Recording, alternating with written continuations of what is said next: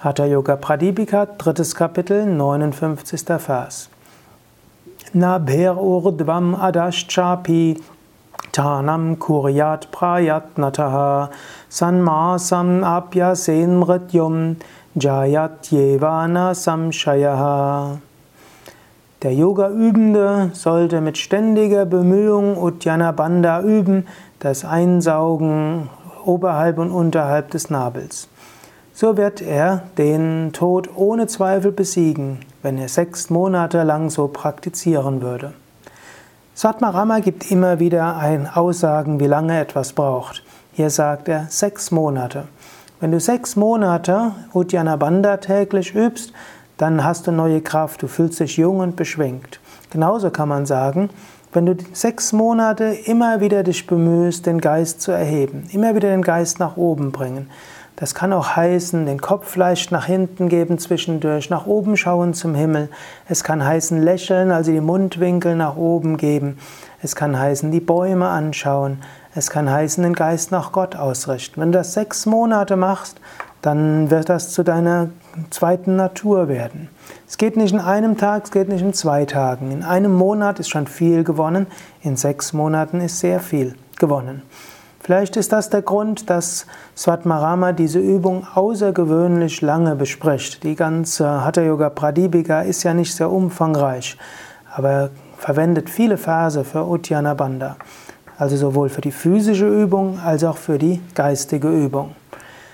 Es gibt zwei Dinge, die heutzutage Menschen oft beschäftigen. Das eine ist Ohnmacht, das zweite ist Enttäuschung. Menschen wachsen auf damit, dass alles in ihrer Hand sein müsste. Menschen wachsen auf damit, wenn sie sich nur gut genug bemühen, dann wäre vieles gut.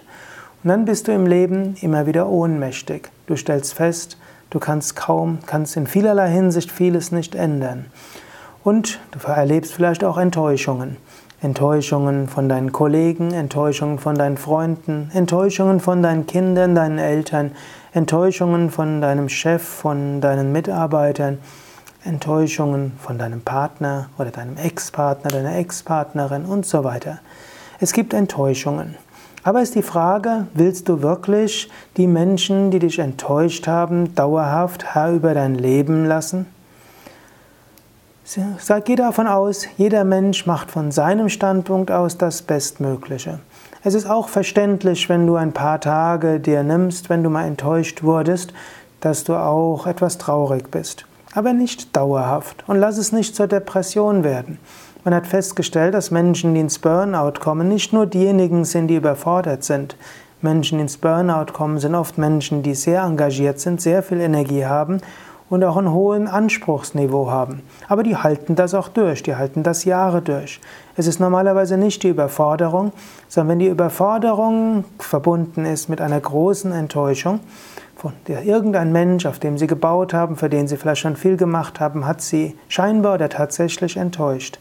Und dann kommt eine Ohnmacht. Und dieses Gefühl von Enttäuschung und Ohnmacht, das kann Menschen ins Burnout führen. Sei dir dessen bewusst und lass die nicht eine Enttäuschung zum Dauerzustand werden. Erhebe deinen Geist nach oben, wieder und wieder. Und Lerne auch mit Ohnmacht umzugehen. Ohnmacht heißt ja nicht, dass alles schlimm ist. Es kann heißen, dass du Vertrauen hast. Vertrauen, dass Gott vieles macht. Vertrauen darin, dass schon alles gut gehen wird. Vertrauen darin, dass eine höhere Wirklichkeit da ist. Tu das, was du kannst und sei dir bewusst, du machst eine ganze Menge. Wertschätze dich für das, was du machst. Wertschätze dich für das, was du bewirkst. Und vergib den Menschen, die dich verletzt haben und erkenne das Gute in ihnen und reduziere ein übersteigertes Anspruchsniveau an dich wie auch an andere. Gehe liebevoll mit dir um, gehe liebevoll mit anderen um und erhebe so in deinen Geist wieder und wieder.